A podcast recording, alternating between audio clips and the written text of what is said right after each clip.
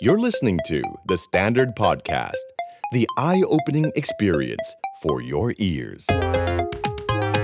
The Power Game กับผมสอละคนอดุญญานนท์คุยการเมืองเป็นเรื่องสนุก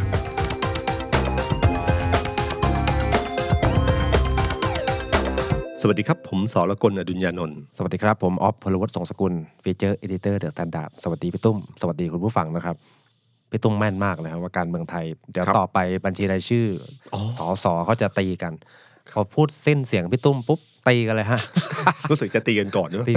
จริง ๆ ตีกันก่อนพักแรกที่จำได้ ครับ ก้าวไกล อืม พักก้าวไกลนี่ยังไม่ทันจะเรียงลำดับนะเอาแค่ร้อยชื่อแรกแบบเรียง ครับ ตามตัวอักษรเนี่ยมีปัญหาเลย อืม จาปียบุตรกับทวิตเตอร์ ใช่ พูด ครั ถึ บ งคนที่เสียสละเนี่ยที่หลุดหลุดๆไปเนี่ย นี่ยังเบานะเพราะยังเบาๆ เพราะว่ายังไม่ได้เรียงลำดับ ครับผม หัวใจสำคัญของ Party List คือการเรียงลำดับ ครับ สังเกตนะครับว่าพักโดยทั่วไปแล้วเนี่ยเขาจะประกาศรายชื่อเรียงตามตัวอักษรก่อน 100 คน เพื่อเอารายชื่อเนี้ยไปทำพามารีโหวตใช่ไหมครับฉะนั้นรายชื่อเนี้ยมันหลุดแน่นอน เพราะว่ามันมันต้องส่งไปตามต่างเอ่อต่างจังหวัดต่าง ครับ ๆ จากนั้นพอทุกคนลงคะแนนโอเค เรียบร้อยพามารีโหวตเรียบร้อยเนี่ยมันก็คือวันที่จะส่งรายชื่อแท้จริงที่เรียงลำดับ พร้อมแคนดิเดตนายกรัฐมนตรีเนี่ย ครับ คือวันที่สามใช่ไหมครับ จริง ๆ วันถ้าเป็น วันที่ ลำดับลำชีรายชื่อคือวันที่สิ ก็ บ วันโทษทีวันที่สี่วันที่สามนี่คือสสเขต ใช่ครับ ครับฉะนั้นถ้าเป็นวันที่สี่เนี่ย ถ้าพักการเมืองที่เคี่ยวเคี่ยวๆหน่อย หรือที่รู้เลยว่า คือผมว่าทุกพักอ่ะเขารู้กันอยู่แล้วว่า ประกาศอันดับมาเมื่อไหร่เนี่ย ฝุ่นตลบ ความขัดแย้งเกิด การล็อบบี้จะต้องมีอย่างแน่นอน ครับ ฉะนันวิธีการของเขาก็คือว่าให้การตัดสินใจว่าเรียงลำดับรายชื่อ กับช่วงเวลาที่ต้องส่งบัญชีรายชื่อนะครับ ซึ่งวันที่สี่เนี่ย ทุกคนจะส่งก่อนแปดโมงครึ่ง คือจริงๆอ่ะวันที่สี่เป็นวันสมัคร สสบัญชีรายชื่อ ครับ ซึ่งกติกาก็คือเขาเปิดตั้งแต่วันที่สี่ถึงเจ็ด อืม แปดโมงครึ่งถึงสี่โมงเย็นใครไปก่อนได้เบอร์ก่อน อืม แต่ไม่มีใครไปที่หลังเลยฮะ ครับ ทุกคนก็จะไปก่อนแปดโมงครึ่ง ครับ ไปกันเพื่อที่จะไปต้องไปจับเบอร์ มันเลยมีปรากฏการณ์แบบจับเบอร์พักการเมืองเพราะว่าทุกพักไปก่อนเวลาราชการ ครับ ก็คือวันนั้นก็ต้องเป็นวันที่กกตกำหนดให้ส่งบัญชีรายชื่อ ของสสปฏิริษและบัญชีนายกที่จะเสนอให้เลือกในสภาสามชื่อ ครับเอ๊ะตอนนี้ปฏิริษทุกเขตเลือกตั้งเหมือนกันไหมครับ หรือว่าทุกเขตจับบัญชีรายชื่อเหมือนกันต่างต่างต่างหากอีกต่างหาก หมายถึงสสบัญชีรายชื่อ กับสส เขต ใช่ครับอย่าง สมัคร เช่น ผมอยู่เขตหนึ่งเนี่ยพักสมมติพักกอเนี่ย ครับ ปุ๊บผมได้เลขเลขหนึ่งบัญชีรายชื่อพักผมจับได้เพจเบอร์สามผมจะต้องเป็นเบอร์สามทั่วประเทศไหม ไม่ใช่ฮะการเลือกตั้งครั้งนี้จะสับสนมากคุณ ครับ ผู้ฟังครับ ก็คือว่าสส เขต จะเขตใครเขตมันจับแยกจับเบอร์กัน อืม อย่างวันที่ 3 เมษายนในวันแรกของการรับสมัครสสเขต อย่าง ครั ที่ บ กรุงเทพเนี่ยมี 33 เขต ครับ สมัครที่เดียวกัน อืม แบ่ง 33 เต็นท์ก็จับเบอร์กัน เพราะฉะนั้นเขตบางซื่อกับเขตพระโขนงพักเดียวกัน ไม่รู้ เพราะจับคนละเบอร์กัน อันนี้สสเขต สสเขต ปฏิริษ ปฏิริษก็มีเบอร์เดียวพักก็จับเป็นพักเบอร์เพราะฉะนั้นบัตรเลือกตั้งมี 2 ใบใบหนึ่งจะเป็นบัญชีรายชื่อ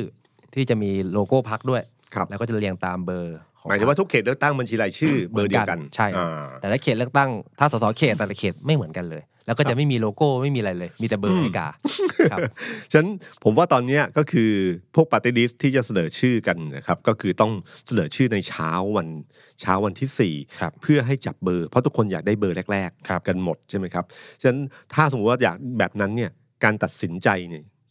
มันต้องเป็นคืนวันที่สาม แล้วฮะ หรือเย็นวันที่สามเพื่อให้เหลือเวลาล็อบบี้มากน้อยที่สุดนะครับ โอ้ เพราะว่าการประชุมเนี่ยเราก็รู้อยู่แล้วว่า พอถ้าสมมติพักไหนมันไม่ระบบไม่แข็งแกร่งมากเนี่ยนะครับ การที่ประชุมไปแล้ว แล้วก็หรือคนมีอำนาจตัดสินใจมีคนเดียวอยู่ในพักเนี้ยถ้าสมมติว่าผมอยู่ได้เบอร์สิบผมล็อบบี้ ผมรู้ว่าเบอร์สิบผมอันตราย ผมล็อบบี้เพื่อให้ผมได้เบอร์แปดเบอร์เก้าอะไรเงี้ยนะครับ ก็จะมีเวลาฉะนันต้องให้มีเวลาตรงนี้น้อยที่สุด เพื่อให้เพื่อให้การเกิดการกระเพื่อมน้อยที่สุด ครับ ครับ ก็คือเซอร์ไพรส์วันที่สี่อ้าวทำไมกูอยู่ตรงนี้วะ เมื่อเมื่อคืนยังเป็นอย่างนี้อยู่เลย นั่นดิฮะซึ่งรอบเนี้ยบัญชีรายชื่อเนี่ยเขาต้องแย่งเพราะว่ามีร้อยที่นั่ง ใช่ครับ มันคิดง่ายๆเลยฮะกี่เปอร์เซ็นต์ของผู้มาใช้สิทธิ์ อืม ซึ่งมันต้องใช้คะแนนค่อนข้างเยอะ ครับ บางพักการเมืองที่ว่าใหญ่ๆเนี่ยอย่างเช่นประชาธิปัตย์เนี่ยอย่างพี่ตุ้งเคยประเมินประมาณสิบที่นั่งใช่ไหม ครับ ไม่เกิน ลองคิดดูระดับประชาธิปัตย์นะ พักอื่นๆจะเหลือเท่าไหร่ ใช่ครับแล้วก็คุณลองดูรายชื่อเบอร์ใหญ่ ๆ นะครับ ค ข รั อบ งที่เราเห็นชื่อที่เราคุ้นชินเนี่ย โดยส่วนใหญ่อะไปลงบัญชีรายชื่อกันเยอะมากนะครับ แล้วคุณคิดดูถ้าพักที่ไม่พักตอนเนี้ยที่น่าจะเถียงกันน้อยหน่อยก็คือพักเพื่อไทย ครับ นะครับ เพราะ ได้เยอะ หลายคนคิดว่าได้เยอะ พอคิดว่าได้เยอะปั๊บเราก็จะมีอันดับที่ไม่อันตรายอยู่ ครับ นะอย่างเพื่อไทยตอนนี้ 30 ก็ไม่อันตรายแล้ว อืม 40เนี่ยยังรู้สึกว่าเออยังมีโอกาสอยู่นะครับบางคนคิดว่าเออถ้าแลนด์สไลด์ก็หมายถึง 50 หรือเปล่า ครับ มันก็ยังมีมีพื้นที่ที่ รูมัน ปลอ เย ด อะ ภัยอยู่ อ่า รู พื้นที่ปลอดภัยมันเยคอะรับแล้วก็แต่ขนาดเดียวกันพักเล็ก ๆ ทั้งหลายเนี่ยคือ ครับ พักขนาดกลางทั้งหลายเนี่ยการแย่งชิง 10 อันดับแรกนี่โอ้โห บางพักนี่ห้าอันดับ ใช่ฮะ บางพักในลุ้นแค่ห้านั่นแหละฮะ ครับ หลุดเจียกที่ห้าไปเริ่มหนาวแล้วฮะ ใช่ครับ ตอนนี้เราเริ่มเห็นบางอย่างปฏิกิริยาบางอย่างอย่างเช่น ประชาธิปัตย์ก็เริ่มมีข่าวใช่ไหมครับ ใช่ฮะ คุณ อ่า ตัน คุณตันเจตพัฒน์ ครับ ก็เหมือนโพสต์โซเชียลมีเดียน้องอกน้อยใจเหมือนกัน ว่า ไม่เห็นคุณค่า ไม่เห็นคุณค่าอยู่มาตั้งสิบกว่าปี ครับ ก็อาจมีแพรมๆพิจารณาตัวเองนู่นนี่นั่นหรือเปล่า แต่ว่าจริงๆ ผมพยายามโทรติดต่อแล้วปิดเครื่อง อืม อยากจะถามเหมือนกันว่ายังไง ครับ แต่ก็คุยในคนในพรรคประชาธิปัตย์มาครับว่าก็สู้กันดุเดือด อืมอืม แล้วก็ล็อบบี้กันค่อนข้างก็พูดตรงๆว่าเป็นการล็อบบี้กันอยู่ในพักพอสมควร เพราะว่าประชาธิปัตย์เนี่ยก็ประเมินทุกคนเราพี่ตุ้มประเมินได้เราประเมินได้พักเขาก็ประเมินได้ว่าน่าจะ พื้นที่ปลอดภัยเขาเนี่ยท็อปไฟถ้าท็อป 10 หลังจาก5เนี่ยหกเจ็ดแปด คุณคิด เก้า ดู เนี่ย นะท็อป เหนื่ย ไฟเนี่ยหนึ่งคือ หัวหน้าพรรค คุณจุลินสองคุณชวนสามคุณบัญญัติ ครับ เหลือสอง อืมอ่าคุณเลขาพักพี่ต่อ ใช่ครับ อีก สี่ สี่ ถ้าเป็น ละ สี่ละเหลือหนึ่ง เหลือหนึ่งโอ้โห คุณคิดดูแล้วกันนะครับ แล้วก็ถ้าเมื่อสิบลำดับก็คือว่า ถ้าถ้ามั่นใจว่าเอาสมมติว่าผมเราให้ราคาว่าอยู่ประมาณสักสิบอันดับเนี่ยชัวร์เนี่ยก็หมายถึงว่าแย่งกันหกอันดับ อืม แล้วคุณดูรายชื่อประชาธิปัตย์เลยครับ ครับ สสรุ่นฉะนันที่วันเอ่อที่สสที่ลาออกไปรวมไทยสร้างชาติหลายคนเนี่ยนะครับ ครับ ทางประชาธิปัตย์เองเนี่ยไม่ค่อยมีปัญหา อ๋อ เพราะว่าโดยส่วนใหญ่เนะคือยกเว้นภาคอื่นนะถ้าในภาคใต้เนี่ย ส่วนใหญ่คือบัญชีรายชื่อทั้งนั้น มีสสเขตอยู่แค่สองคน ที่ออกไป ที่ออกไป อืม นี่ภาคใต้นะครับ ครับ ไม่รวมภาคอื่น คุณสิริวัลเลยไม่ไม่รวมนะครับ ครับ มีแค่สองคน ฉะนั้นเวลาพักเออบัญชีรายชื่อลาออกไปเยอะๆเนี่ยประชาธิปัตย์เขาเลยรู้สึกว่าจริงๆอ่ะมันไม่มีปัญหา เพราะมันล้นอยู่แล้ว อืม ยิ่งออกไปเนี่ยทำให้คนอื่นมีโอกาสมากขึ้น ครับ ครับ อันนี้คือไม่มีปัญหาในแง่ การบริหารจัดการ ครับ แต่มีปัญหาเรตติ้งเหมือนกัน ตอนนี้ไม่ค่อยมีแม่เหล็ก อืม เพราะเวลาจัดบางทีประชาธิปัตย์ชอบโทรมาบนบน ครับ จัดรายการไม่มีเขา โอ้ เราก็คิด เออเราจะเอาใคร มันมันเป็นช่วงที่ขาลงจริงๆของพรรคประชาธิปัตย์ต้องต้องยอมรับ คนในพรรคก็ยอมรับกันไปตัวว่าขาลง เพราะ ไม่ คุณชวนนี่ก็ยอมรับคุณอภิสิทธิ์ก็ยอมรับ ครับ คนที่อยู่ในวงที่ห่างๆนิดนึงอ่ะแล้วก็คนเป็นชาธิปัตย์เข้มข้นเนี่ยก็ยอมรับ ครับ คุณอภิสิทธิ์คุณชวนอย่างเงี้ยนะยอมรับชัดเจนมาก อืม ครับอืม ก็เป็นอย่างนี้ เพราะฉะนั้นประชาธิปัตย์บัญชีรายชื่อก็ ต้องจับตาว่า เอะจะเคาะคือวันที่สามหรือสี่เช้าตู่ไปยื่นลุ้นกันอันดับเท่าไหร่ยังไง แล้วประชาธิปัตย์ที่น่ากลัวก็คือว่าทุกคนนี่มีเขี้ยวมีคมทั้งสิ้น ใช่อะ ถ้าคุณไปโดนหลุดไปอยู่อันดับ 11 12เนี่ยนะครับ ระวังแล้วกันว่ามันมีโอกาสที่มีให้สัมภาษณ์หรืออะไรมาแทงกับประชาธิปัตย์ โอ้โห นะครับเอ่ออีกพักหนึ่งก็คือพลังประชารัฐก็มีปัญหาไปแล้วใช่ไหมครับ อ่าใช่ฮะ คุณนรุมนใช่ไหม มัน ลออก น่าจะปัญหาคนแรก ๆ ในแง่ของการแบบเปิดเผยว่า ครับ ว่าจะไม่ลง อืม พอบอกว่าจะไม่ลงสละสิทธิ์สสบัญชีรายชื่อเนี่ย ทุกคนรู้เลยว่า แสดงว่าได้อันดับไม่ดี ไม่ได้ว่ารู้ว่าไม่ได้ตีความว่าเสียสละหรืออะไรนะฮะทุกคนรู้แล้วว่าแสดงว่าได้อันดับไม่ดี ครับซึ่งซึ่งตอนแรกมีข่าวว่าจริง ๆก็คือเอ่อว่าเขาเหมือนคือเป็นข่าวข่าวมาว่าเขาอันดับเจ็ด ครับ ใช่ไหมครับ อันดับโทษทีอันดับ 8 รองจากคุณมิ่งฝันที่ได้อันดับ 7 คือพลังประชารัฐเนี่ยมันเป็นพรรคที่ประกาศเรียงลำดับมาเลยนะฮะคือเรียงลำดับพลเอกประวิตยอันดับหนึ่งคุณสันติพร้อมพัฒน์ที่เป็นเลขาธิการพรรคอันดับสอง ครับ คุณชัยวุฒิอันดับ 3 ครับ คุณวิรัตอันดับ 4 คุณอุตตมะอันดับ 5 นี่คืออดีตหัวหน้าพักนะครับ ครับ อันดับ 6 คือคุณไพบูลย์อันดับ 7 คือคุณมิ่งขวัญแล้วค่อยอันดับ 8 เป็นคุณพิมพ์อัศวะเหม อืม ตอนแรกมีข่าวว่าอาจารย์นรุมนน่ะอยู่อันดับ ครับ 8 แต่เช็คข้างในจริง ๆ แล้วอ่ะเขาบอกว่าจริง ๆ คืออันดับ 17 โอ้ คือถ้า 17เนี่ยคือคือมีข่าวว่าอย่างนี้นะครับ ว่าถ้าอยู่ 17เนี่ยเขามีสิทธิ์น้อยใจ ม เพราะเขารู้สึกว่าเขาทำงานในพักเยอะ อืม แต่ขณะเดียวกันเนี่ยทำงานในพักเยอะแต่ทำงานแบบในเชิงการปราศัยหาเสียงหรือการที่มี power ในทางการเมืองจริง ๆ ในพื้นที่อ่ะเขามีไม่ได้เยอะมาก อืมเพราะจริงๆก่อนหน้านี้ก่อนที่จะมีการเมิดกัน ระหว่างพักพลังประชารัฐกับทีมคุณอุตตมะ หรือว่าทีมอาจารย์สมคิด ครับ คุณนรุมนเนี่ยเหมือนเป็นกึ่งกึ่งๆหัวหน้าทีมเศรษฐกิจ อืม ตอนนั้นคุณมิ่งขวัญยังไม่เข้ามาด้วยซ้ำ ใช่ แต่พอเริ่มแบบประกอบร่างเตรียมพร้อมสู้ศึกอ่ะเริ่มมีคุณมิ่งขวัญเปิดตัว แต่เปิดตัวไม่ดีหน่อยไปแย่งหัวหน้าพัก พูด ตอนนี้ก็เลยเงียบๆแล้วก็พอเมิดกันมีทีมอาจารย์สมคิดเข้ามา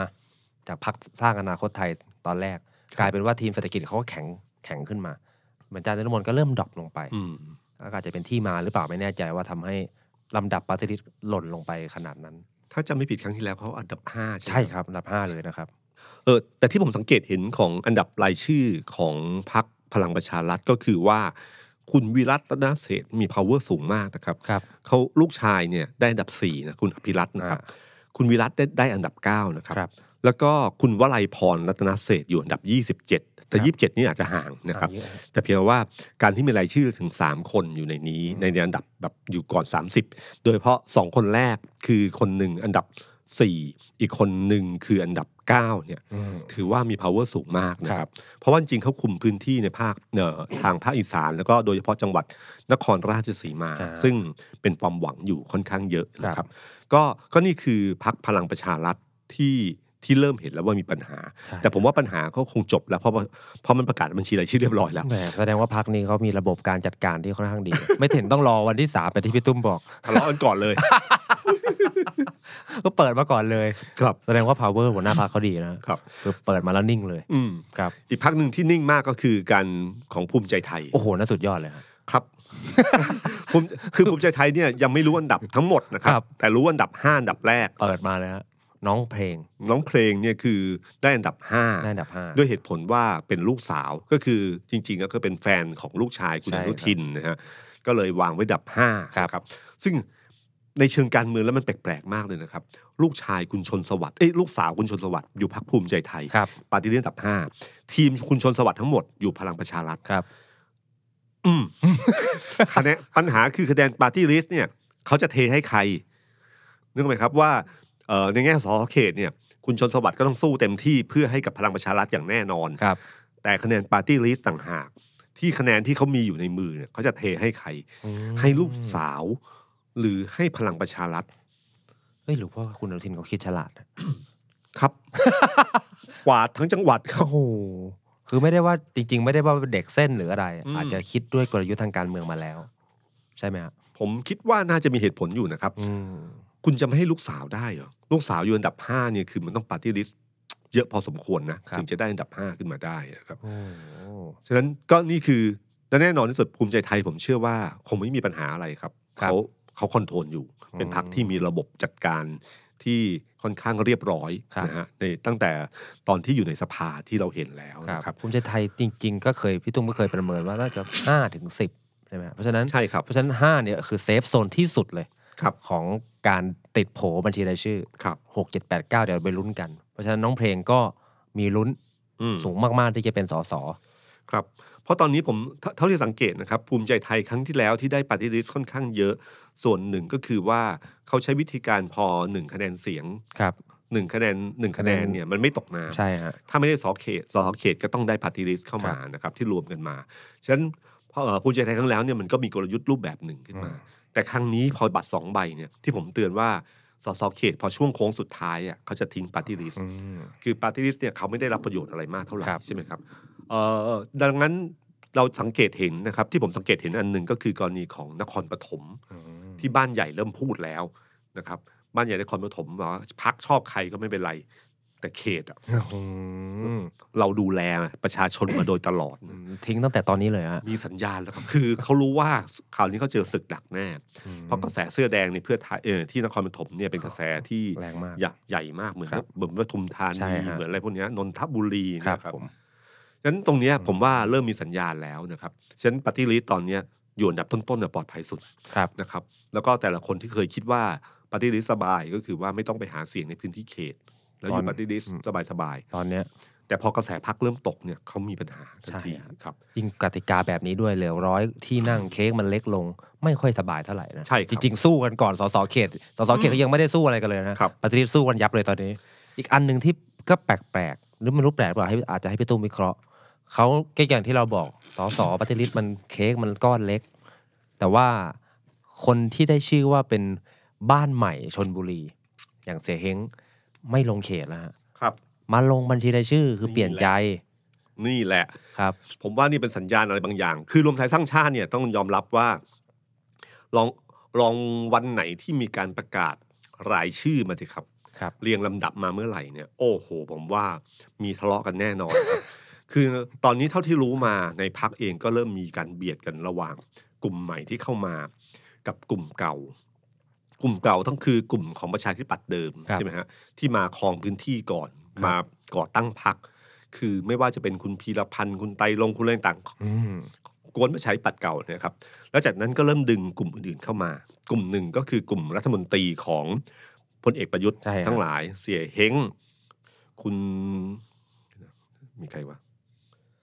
เสียเฮงคุณอนุชา คุณอะไรพวกเนี้ยที่เข้ามาเนี่ยครับ เป็นกลุ่มก้อนอีกกลุ่มก้อนหนึ่งนะ ครั ฮะ บ แล้วก็ยังมีเอ่ออื่นๆ ที่กระจัดกระจายเข้ามาเนี่ยครับ พอดึงเข้ามาเสร็จแล้วเนี่ยทุกคนมาถึงปั๊บเนี่ย มันระบบมันไม่สามารถสมาน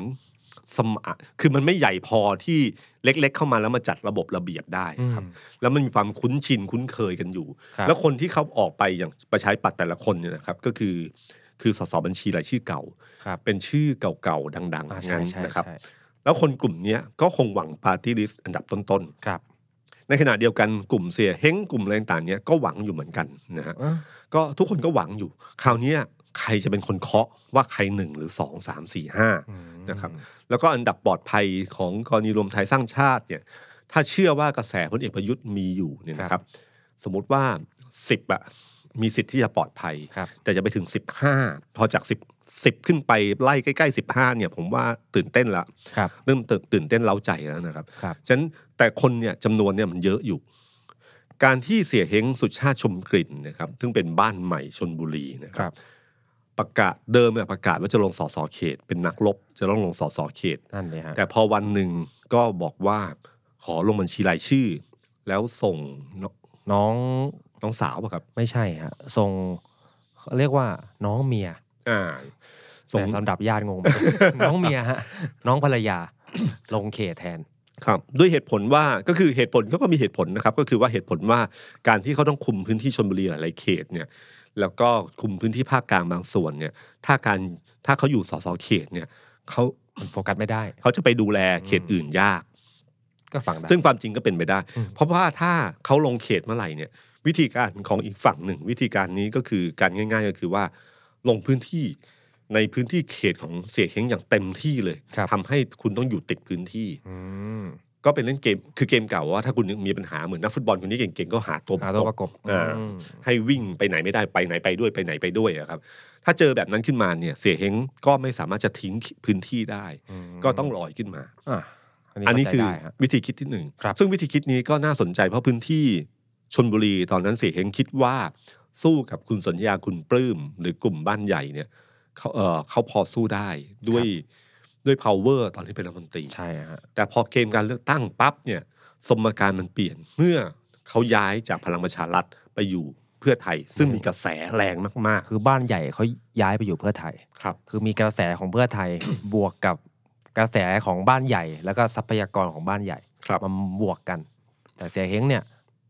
ตอนนี้อยู่รวมไทยสร้างชาติ ใช่ ไม่รู้กระแสจะสู้ได้หรือเปล่า ก็อาศัยกระแสลุงตู่ ครับ ซึ่งต้องสู้กับกระแสเพื่อไทย อืม บ้านใหญ่เนี่ยเขาก็มีบารมีของเขาอยู่ระดับหนึ่ง ครับ แล้วที่ผมได้มาเนี่ยก็คือว่ากลุ่มคุณสนธยาเนี่ยคือเริ่มมีกลุ่มกลุ่มทุนกลุ่มหนึ่งให้การสนับสนุน อ่าม มากขึ้น ความพร้อมทั้งกระแสทั้งกระสุน และกระทั้งบารมีครบเครื่องมาก จึงมีการวิเคราะห์กันว่าเสียเฮงเนี่ยจริง ๆก็คือว่าต้องการลอยตัวเพื่อไปดูแล พื้นที่ให้ครอบคลุมหรือเปล่า หรือว่าจริง ๆ แล้วกลัว อืม กลัวว่าจะแพ้ในเขตนั้น อืม แล้วก็มาอยู่ในพื้นที่เอออยู่ในบัญชีรายชื่อ จะ ที่ดู ปลอดภัย จะปลอดภัย ก ก ว่า ว่า ครับ โอ้ คือถ้าถ้าเกิดกระแสเพื่อไทยแรงมาก ๆ ทุกอย่างบารมีต่างๆ ขึ้นมาเต็มที่มากๆ เนี่ย แพ้หลาย ๆ เขตอย่างน้อยตัวเขาก็รักษาพื้นที่ได้ก็คือพื้นที่จากบัญชีรายชื่ออ ม แล้วก็เอ่อผมว่าอีกส่วนหนึ่งก็คือถ้าแต่ถ้ามองในแง่บวกก็คือว่าถ้าเขาคิดว่าเขาชนะแน่ๆเนี่ยนะครับ ครับ การที่มายึดบัญชีรายชื่อ ก็เท่ากับเพิ่มสสในสังกัดเขาอีกหนึ่งคน อ่าใช่ จากสมมติว่าเขาได้เอ่อชนบุรีจะได้ 5 คนหรือ 6 คนก็ตามทีเนี่ยครับพอเขาได้จำนวนนี้เข้าไปแล้วเนี่ยถ้าเขามีบัญชีรายชื่ออีกหนึ่งเขาก็จะเพิ่มขึ้นบวกหนึ่งขึ้นทันที ใช่ไหมครับ อืม แต่ถ้าลงพื้นที่เขตมันก็ได้แค่นั้นนะ ได้แค่นั้น ห้าหรือหกเท่านั้นเอง อันนี้คือ นะรับ มองแบบมองแบบบวกผมประเมินแล้ว ใช่ครับ แต่ถ้ามองแบบลบเรื่องเดียวกันมองได้คนละแบบเลยนะ ใช่ครับ มองแบบลบก็คือกลัวแพ้พูด อืม ตรงๆกลัวแพ้ ใช่ครับ รักษาพื้นที่ปลอดภัยดีกว่า กลับไปอยู่บัญชีรายชื่อ แต่การที่เขากลับมามีชื่อรายชื่อ ก็ไปต้องไปเบียดคนอื่นออกอีก นั่นแหละดีฮะแล้วนาง แหมตามโพลพี่ตุ้มให้สิบใช่ไหมฮะตามโพลนิด้าที่เขาประเมินรอบแรก ก็ยังพอลุ้นสิบถ้าผมตีว่า เปอร์เซ็นต์ก็คือหนึ่งที่หนึ่งเปอร์เซ็นต์คือหนึ่งที่เนี่ยนิด้าโพลรวมไทยสร้างชาติ บัญชีรายชื่ออยู่ที่สิบสองเปอร์เซ็นต์ก็น่าจะประมาณสิบที่นั่ง ครับ ก็ไม่รู้ว่าถ้าติดท็อป 10 ขึ้นมาก็น่าจะมีลุ้น แต่ถ้าหลุดจากท็อป 10 ไปก็เริ่มเสียวเหมือนกันนะฮะสำหรับรวมไทยสร้างชาติ ใช่ครับใช่ครับ อืม ฉะนั้นผมว่าตรงเนี้ยก็คือปัญหามันจะเกิดหลังจากบัญชีรายชื่อออกมารวมไทยสร้างชาตินี่จับตามองไว้เลยนะครับ ถ้าถามว่ามีพักไหนจะมีปัญหาบ้างเนี่ยรวมไทยสร้างชาติน่าจะเป็นพักใหญ่พักหนึ่งที่มีปัญหานะครับ ประชาธิปัตย์ก็มีโอกาสเป็นไปได้นะครับ แต่มันมีอันหนึ่งที่เป็นปัญหาในเชิงหลักการในแง่บัญชีรายชื่อครับพี่ตุ้มก็เป็นข่าววันนี้ที่เราอัดรายการกันนี่แหละพักเพื่อไทย ครับ คือพักเพื่อไทยเนี่ยเขาก็มีการเหมือนประกาศออกมาว่าแคนดิเดตนายกรัฐมนตรีอย่างน้อยสองท่านที่เปิดชื่อมาแล้วก็คือคุณอุ้งอิงกับคุณเศรษฐาเนี่ย จะไม่ลงสสบัญชีรายชื่อ ทีนี้มันเลยเกิดคำถามขึ้นมาว่าอ้าวคุณเป็นพักการเมือง อืม ฝ่ายประชาธิปไตยที่เคยสนับสนุนให้นายกต้องเป็นสสหรือว่านายกต้องมาจากสสแต่ว่ารอบเนี้ยทำไมคุณไม่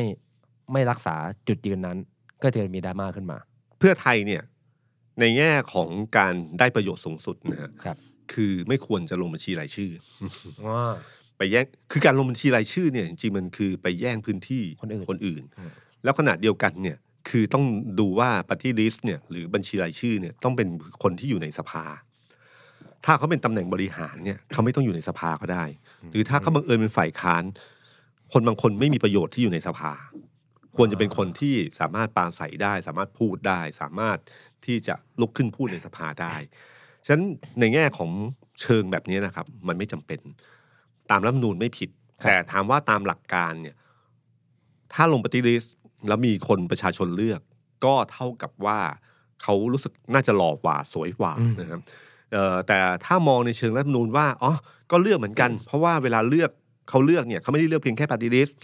ปฏิริษเนี่ย มาดูห เขา น้าแคนดิเดตด้วย อ่ามันดูมีชื่อบัญเอ่อคนดิเดตนายกรัฐมนตรีด้วย ครับ ถ้าเขาอยู่ตรงจุดนั้นก็เหมือนจะมาจากประชาชนเหมือนกัน อืม อันนี้ก็คืออยู่ที่มุมมองของ ครับ เรื่องนี้นะครับ ครับ แต่การของเพื่อไทยเนี่ยผมเชื่อว่าปาร์ตี้ลิสต์เนี่ยจะมีปัญหาน้อยหน่อยนะเพราะระบบของของเพื่อไทยที่เอ่อเป็นมาตั้งแต่ไทยรักไทยก็คือว่า เป็นไงพี่ ถ้าเราเขาจะมีบัญชีรายชื่อ เดิมในไทยรักไทยเขามีบัญชีรายชื่ออยู่สามบัญชี เขาให้ส่งอันเดียวนะฮะ ใช่ครับ บัญชีหนึ่งคือบัญชีที่ส่งกกตคือหนึ่งร้อยคนเรียงลำดับมา อืม แล้วก็มีหลักการด้วยนะครับว่าถ้าใครเป็นรัฐมนตรีต้องลาออกจากสส นี่คือหลักการของไทยรักไทยจนถึงปัจจุบันเลยฮะ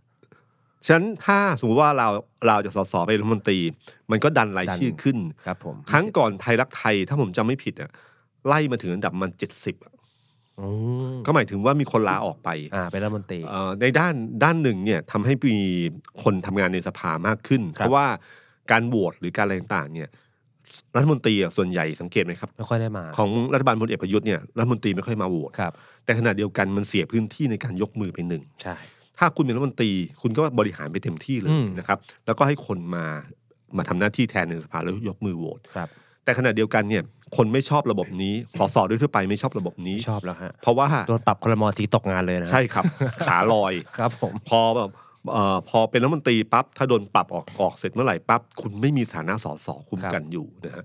ฉะนั้นระบบเพื่อไทยเนี่ยเป็นระบบที่ทำให้บัญชีรายชื่อระดับหลังๆเนี่ยถ้าเขาเชื่อมั่นว่าเขาได้มีสิทธิ์เป็นรัฐมนตรีเนี่ยเป็นรัฐบาลเนี่ยนะครับอันดับประมาณศูนย์ห้าสิบหกสิบเนี่ยก็ยังมีโอกาสที่วันหนึ่งจะดันขึ้นมาได้ อ่า นะครับเอ่อกับอันที่สองก็คือว่าบางทีอันดับในในปาร์ตี้ลิสต์ของเพื่อไทยเนี่ยจะไม่เหมือนกับที่อื่น ครับ บางคนเนี่ยมีชื่อเสียงที่แบบเป็นเครดิตคือระดับแกนนำของพรรคอาจจะไม่อยู่อันดับต้นๆก็ได้ ม อาจจะมาอยู่อันดับ 80 70 โอ้ เพราะคนกลุ่มนี้คือคนที่วางตัวไว้เป็นตำแหน่งบริหาร อืม ฉะนั้นเขาอยู่ท้ายๆได้เพื่อให้สบายใจ คือมันเป็นจิตวิทยาในการบริหารนะครับ มันก็คือว่าสมมติว่าผมอยู่อันดับ 70 ผมจะไม่ค่อยสบายใจ ครับผม เพราะแม้ว่าผมจะมีความเชื่ออยู่ว่า พักเพื่อไทยจะเป็นรัฐบาล ครับ แล้ว 20 อันดับแรกที่เป็นรัฐมนตรีจะลาออก ครับ แล้วผมจะได้ดันขึ้น ครับ แต่มันก็ไม่สบายใจ อืม ฉะนั้นใครที่จะเป็นรัฐมนตรีมาอยู่ท้ายๆเลยบางคนก็ได้ อ่า นะฮะเพื่อให้ดันพวกนี้ขึ้นไปจาก 70 อาจจะอยู่ที่ 60 หรือ อืม 50 สบายใจ สบายใจขึ้น ครับในเชิงจิตวิทยาบริหารง่าย ครับ อันที่สองก็คือว่าคนกลุ่มนี้เขารู้ตัวอยู่แล้วว่าเขาเนี่ยไม่เหมาะสมที่จะนั่งอยู่ในสภา อ่า มีคนที่อภิปรายดีปราศัยดีให้อยู่ในสภาดีกว่า ครับ เขามาทำงานบริหารอื่น อืม ๆ ภายในพักหรืออื่น ๆ ดีกว่านะครับ อันนี้คือบัญชีรายชื่อที่หนึ่งที่ผ่านมามีบัญชีรายชื่อที่สองที่สามสองสามเนี่ยคือบัญชีรายชื่อสองเนี่ยบางส่วนเป็นรัฐมนตรี หรือเป็นผู้ช่วยรัฐมนตรีระดับสูงสูงๆ ครับ นะครับจะอยู่บัญชีสอง อืม ส่วนบัญชีสามเนี่ยคืออาจจะเป็นบัญชีของบอร์ดรัฐวิสาหกิจของกรรมคือเออตำแหน่งทางการเมืองมันมีเยอะมากนะค ครั รั บบ ใช่ครับ ผู้ช่วยรัฐมนตรี เอ่อเลขา ที่ปรึกษา รัฐมนตรีนะครับ คนบางคนเนี่ย ถ้าเป็นสสกับเป็นเลขารัฐมนตรี ไปเลขาดีกว่า เลขาดีกว่า นี่คือการบริหารจัดการทางการเมือง เดิมเขามีเป็นแบบนี้ครับ แต่วันนี้เขาเปลี่ยนใหม่เขามีบัญชีรายชื่อหนึ่งรูปแบบคล้ายๆเดิม ครับ แต่บัญชีรายชื่อสองสามเนี่ยเขารวบกันมาเป็นบัญชีเดียว อืมเรียกสว่าองสาม บัญชีอะไรฮะ ก็คือบัญชีสอง อืม แต่บัญชีสองมันจะเยอะขึ้น ครับ สมมติบัญชีสองเดิมมีอยู่ประมันแปดสิบคน บัญชีสามมีอยู่อยู่เก้าสิบคนเนี่ยรวมกันคราวนี้เขารวมเป็นร้อยเจ็ดสิบอยู่บัญชีสองเลย อืม เพราะบัญชีสองไม่มีกำหนดว่ามีกี่คน อ่า แต่ทุกคนรู้เลยว่าอยู่บัญชีนี้ ซึ่งมันก็ดีนะฮะผมว่าอันนี้ผมคิดเล่นๆแทน ครับ เขาว่ามันเป็นจิตวิทยา สมัยก่อนผมอยู่บัญชีสามเนี่ย ครับ บัญชีนี้คือบัญชีอาจจะเป็นกรรมการ อ่า เป็นอะไรพวกเนี้ยบัญชีสองคือบัญชีรัฐมนตรี อืม แต่พอผมอยู่รวบอยู่บัญชีสองผมก็จะบอกผมอยู่บัญชีรัฐมน ขึ้น ตรี ดีวิชั่น หล่อขึ้นมาอีกนิด รอ นึง ขึ้นไปนิด แต่ที่ไหนได้โอ้โหรวมกันเยอะเชียว อันนี้คือวิธีการบริหารจัดการของเขานะครับ เพราะจริงๆตำแหน่งกรรมการต่างๆ หรือตำแหน่งการเมืองต่างๆ ในในรัฐบาลเนี่ยมีค่อนข้างเยอะ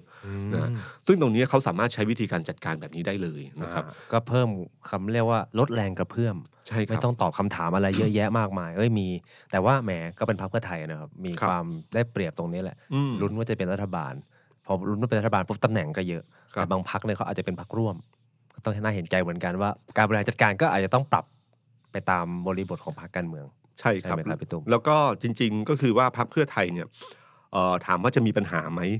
ผมคิดว่าก็ยังคงมีปัญหาเพราะเป็นพรรคใหญ่พรรคใหญ่เนี่ยคนที่รอบัญชีรายชื่อเยอะนะครับ ครับ จะจัดการบริหารพวกนี้ได้ยังไงบ้าง ทั้งบริหารในแง่ของที่คนที่เขารู้สึกว่าบางทีบางที เราอยู่ในอันดับปลอดภัยสมมตินะครับ อยู่อันดับปลอดภัย 40 นี่ก็ปลอดภัย ฮะ แต่คนบางคนเพิ่งเข้ามาใหม่ได้ 30เนี่ย อืม แม้ว่าเราปลอดภัยแต่เราก็รู้สึก มามันน้อยใจ ตรงเนี้ยเป็นการบริหารความรู้สึกที่ที่ต้องใช้ศิลปะทางการเมืองสูงมาก อืม นะครับ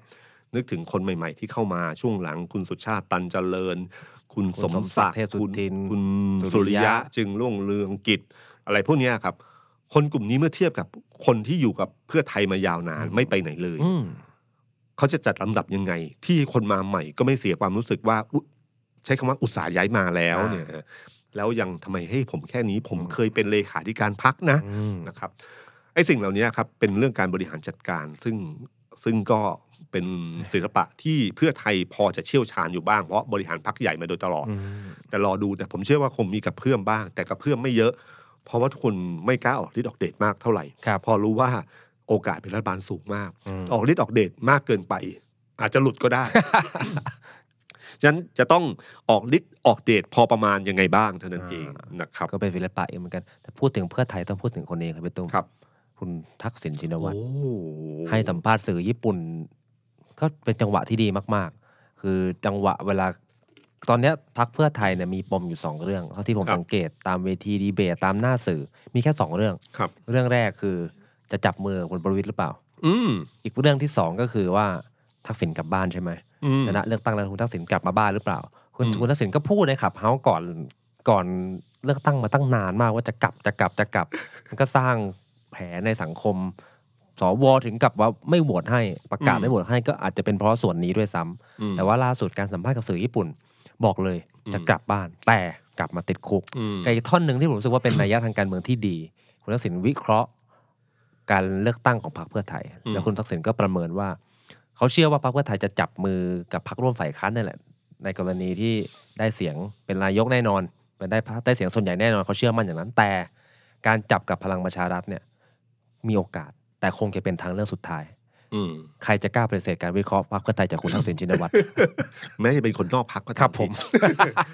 คือ ผมว่าตอนนี้อย่างที่เอ่อที่อ๋อบอกก็คือว่ามันมีอยู่สองเรื่องจริงครับ ครับ เรื่องกรณีของจับมือพลังประชารัฐเนี่ย ก็เริ่มมีความชัดเจนมากขึ้น ครับ แต่ก่อนเพื่อไทยเนี่ยพูดถึงแลนด์สไลด์ 310 พูดว่าจะจัดตั้งรัฐบาลพรรคเดียวนะครับ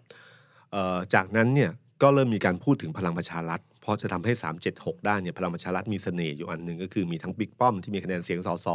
ของพลังประชารัฐบวกกับ สวบางส่วน บางส่วนนะ ค ค รั รั บบ ซึ่งตรงตรงเนี้ยในเชิงถ้าเป็นคณิตศาสตร์การเมืองปกตินะครับ ครับ ไม่มีเรื่องอื่น ๆ ความรู้สึกว่าแยกเป็นฝั่งเป็นฝ่าย หรือเคยรัฐรัฐประหารมาหรืออะไรมาเนี่ยมันก็มีเหตุมีผล อืม นะครับแต่บังเอิญเนี่ยนะครับคนส่วนใหญ่มันแบ่งมันแบ่งเป็นสองแล้ว ครับ นะครับ แล้วก็เพื่อไทยเนี่ยเล่นเกมแลนด์สไลด์ก็คือต้องสร้าง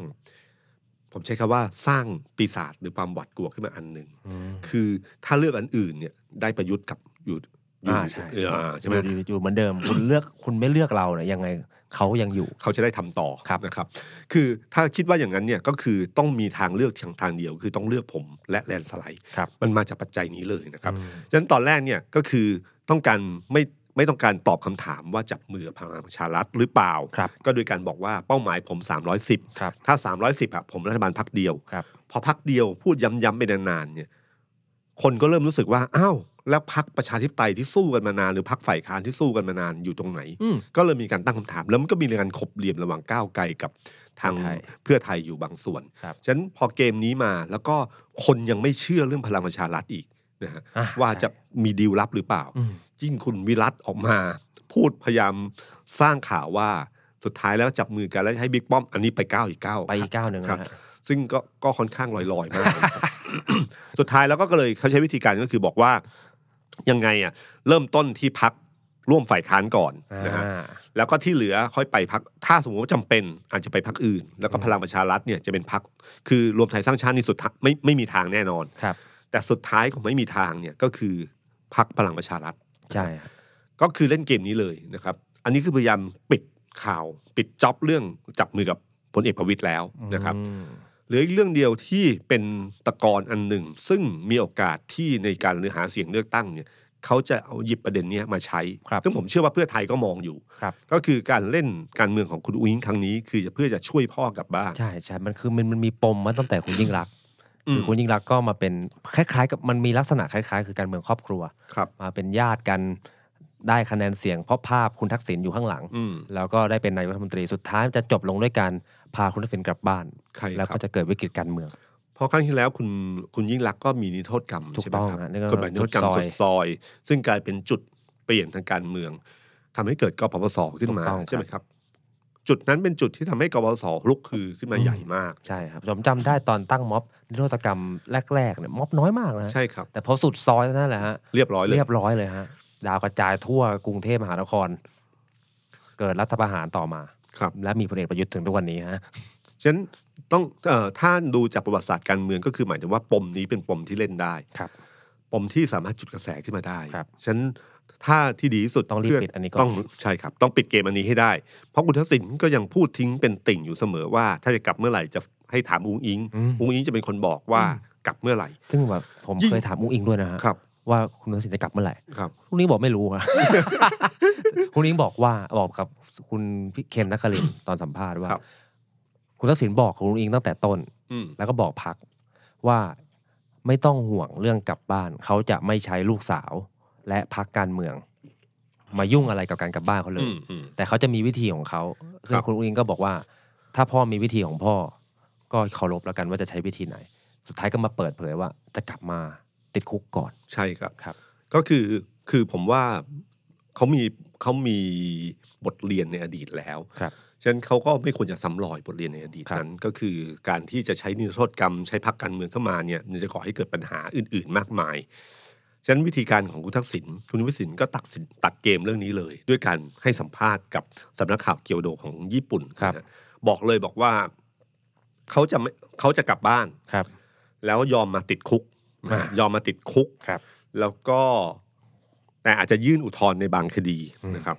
แล้วก็ใช้สำบอกว่าตอนเนี้ยผมก็ติดคุกมา 16 ปีแล้ว เป็นคุกใหญ่ ครับผม คำว่าคุกใหญ่คือไม่ได้ยุคือคุกมันมีสองอย่าง ครับ คือจำกัดเสรีภาพใช่ไหมค ครั รับบ กับอันเอ่อจำกัดเสรีภาพของเขาเนี่ยแม้ว่าเขาอยู่ในต่างประเทศเหมือนเขามีเสรีภาพ แต่เขาไม่มีไม่มีเสรีภาพอยู่ข้อหนึ่งคือมาเมืองไทยไม่ได้ อืม และไม่สามารถอยู่กับครอบครัวได้ ซึ่งครอบครัวส่วนใหญ่อยู่ในเมืองไทย ครับ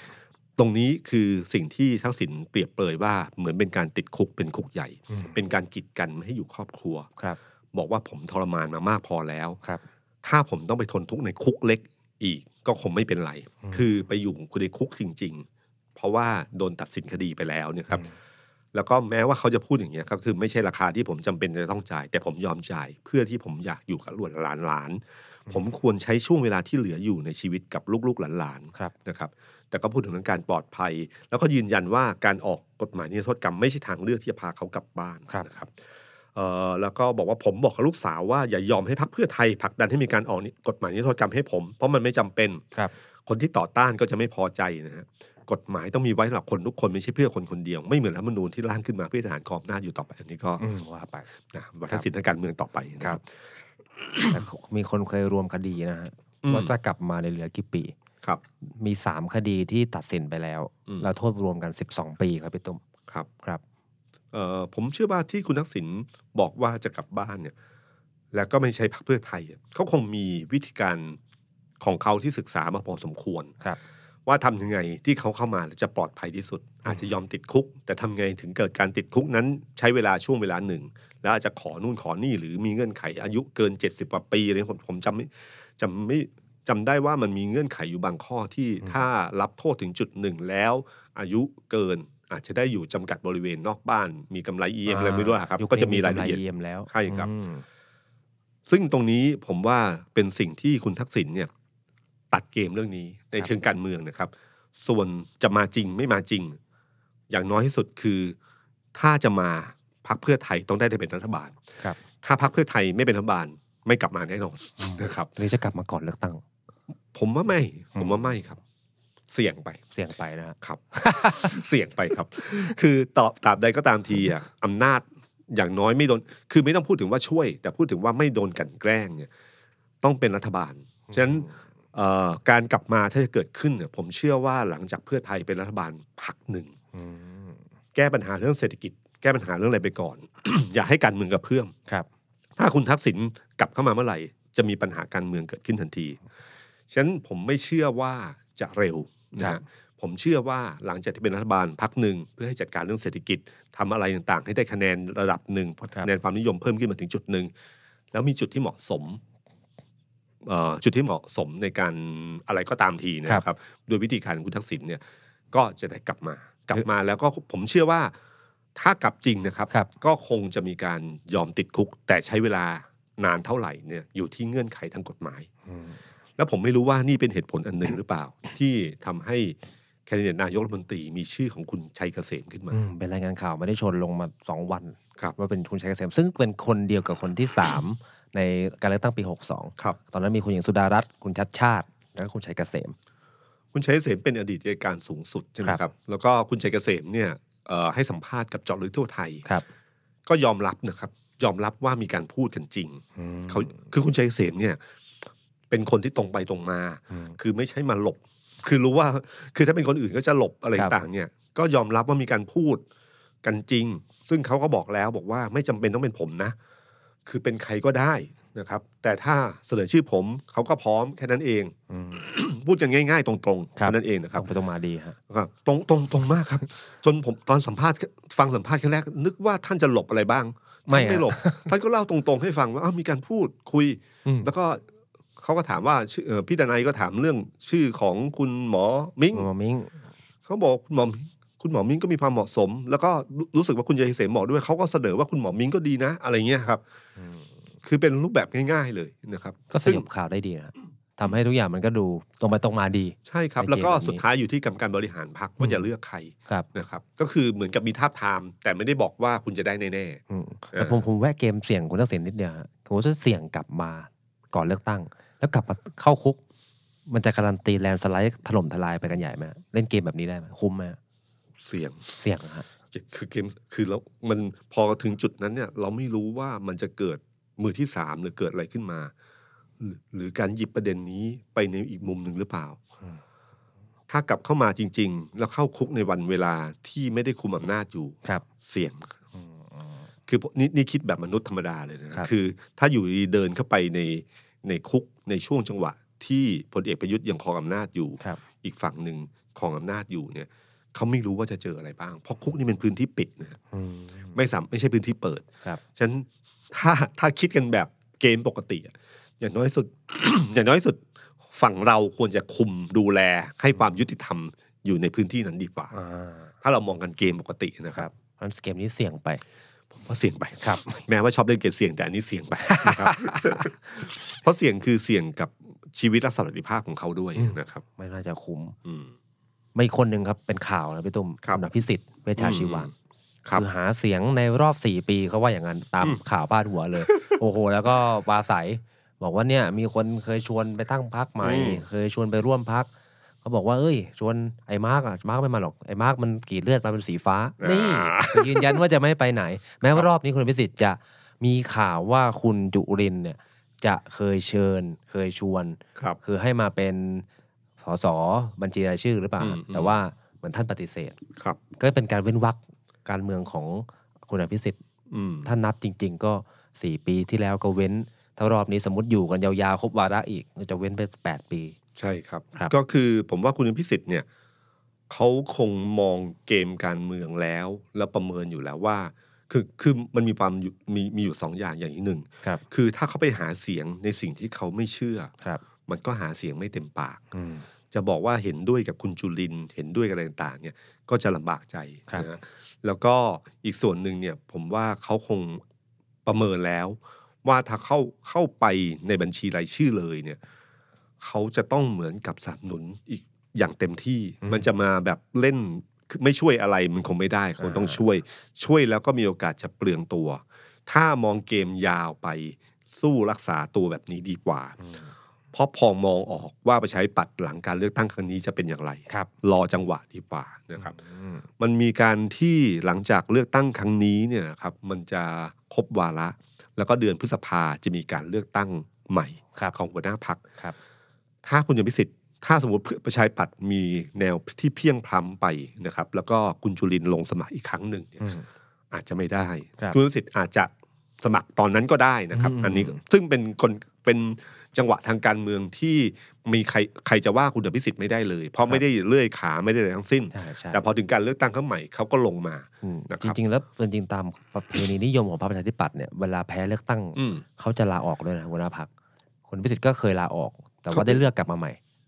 อ่า ครับ ใช่ใช่ใช่ครับ ก็มีเออใช่จำได้ละ ครับ คุณพิสิทธิ์ก็ลาออกแล้วก็ได้เลือกเลือกเลือกกลับมาให ครั ม่ บ ครับ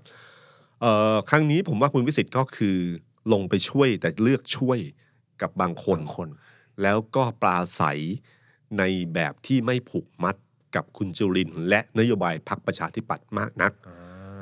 พูดในประเด็นเรื่องประชาธิปัตย์เป็นสถาบันมากกว่า อ่าใช่ หรือไม่ ใช่ ก็พูดถึงตัวบุคคลคนนั้น ว่าอย่างเช่น พูดถึงกุชนินทร์รุ่งแสงว่าคุกพื้นที่อยู่ตรงไหนต่างๆ มากมาย เขาเลือกเขตเขาเลือกเขตที่ ก็ จะไป เอ่อถ้าเป็นวิธีการปราศัยคุณอภิสิทธิ์นะผมว่าที่เซฟที่สุดคือไม่พูดถึงเรื่องพักมากนัก ในเรื่องนโยบาย ครับ แต่ให้พูดถึงคนที่เขารู้จักว่าคนคนเนี้ย เป็นยัง ส ไง อสอเขตคนนี้เป็นยังไงเลือกคนนี้เถอะอะไรอย่างเงี้ยนะครับ อืม แต่ที่เห็นชัดเจนก็คือว่ากระแสตอบรับคุณอภิสิทธิ์ดีมาก อ่ะดีนะ นะค ค รั รับ บดีนะครับ แล้วถ้าเดินไปเรื่อยๆน่ากลัวนะครับ ใคร ว่า ใครกลัว คือหมายถึงว่าพรรคอื่นต้องกลัวอยู่เหมือนกันนะครับ เพราะเดินไปอ่ะมันมีเสียง ผมนึกว่าคนจุลินจะต้องกลัว เอ่อเราคงไม่เห็นคุณจุลินทร์ในเวทีเดียวกับคุณอภิสิทธิ์ อื ผมว่าเชื่อว่าในกรทมเผลอๆถ้าพรรคประชาธิปัตย์หรือคนที่กลุ่มกรทมคุยกันได้ แล้วคุยกันแบบผู้ใหญ่ก็คือว่ากรทมคุณจุลินทร์มีแค่ภาพใหญ่ ๆ ในบางที่ อืม แต่ถ้าเป็นปราศัยย่อยตามเขตต่างๆเนี่ยปล่อยคุณอภิสิทธิ์ อืม ซึ่งคุณวสิทธิ์ถ้ารู้จักคนไหนหรือเขาพูดได้อย่างเต็มปากเต็มมือเขาก็ไปช่วย อืมอืม ด้านหนึ่งก็คือเป็นการฟื้นเอ่อฟื้นคะแนนนิยมของคุณพิสิทธิ์ อ่า แล้วก็มันเป็นเหมือนกับได้เอ่อมีน้ำจิตน้ำใจนะกับสสเขต ถ้าได้รับเขาจะรู้สึกกับคุณพิสิทธิ์มาก อืม นะครับ อืม ซึ่ง จะมีโอกาสเป็นผลดีในการเลือกตั้งหัวหน้าพักคนใหม่ด้วยนะครับถ้ามองกันแบบนั้นมองแบบเชิงการเมืองร้อยร้อยเปอร์เซ็นต์นะครับ ครับ เอ่อจริง ๆ คุณพิเศษอาจจะไปช่วยด้วยความรู้สึกว่าเออเป็นความผูกพัน อืมอืม ความอะไรพวกนี้ก็ตามที ครับ แต่ในเชิงการเมืองก็อาจจะโดนมองอย่างนี้ได้ ครับ นะครับ ซึ่งก็เป็นเกมการเมืองที่น่าสนใจเหมือนกัน ใช่ครับ เกมการเมืองเนี่ยแปลกนะครับ ครับ บางทีบางจังหวะบางเวลาเนี่ยนะครับเอ่อที่เราคิดว่ามันจะอะไรแน่ๆเนี่ย ฮะ บางทีก็หนึ่งมีอุบัติเหตุการเมืองเกิดขึ้น ครับ สองอยู่ดีๆก็มีการเล่นเกมการเมืองที่แบบอย่างใช้ผมใช้คำว่าเปลี่ยนทางไฟ ครับ คือกำลังคือเรื่องใดเรื่องหนึ่งสร้างก็สร้างเรื่องเรื่องขึ้นหนึ่งขึ้นมา เพื่อให้คนไปสนใจเรื่องนั้น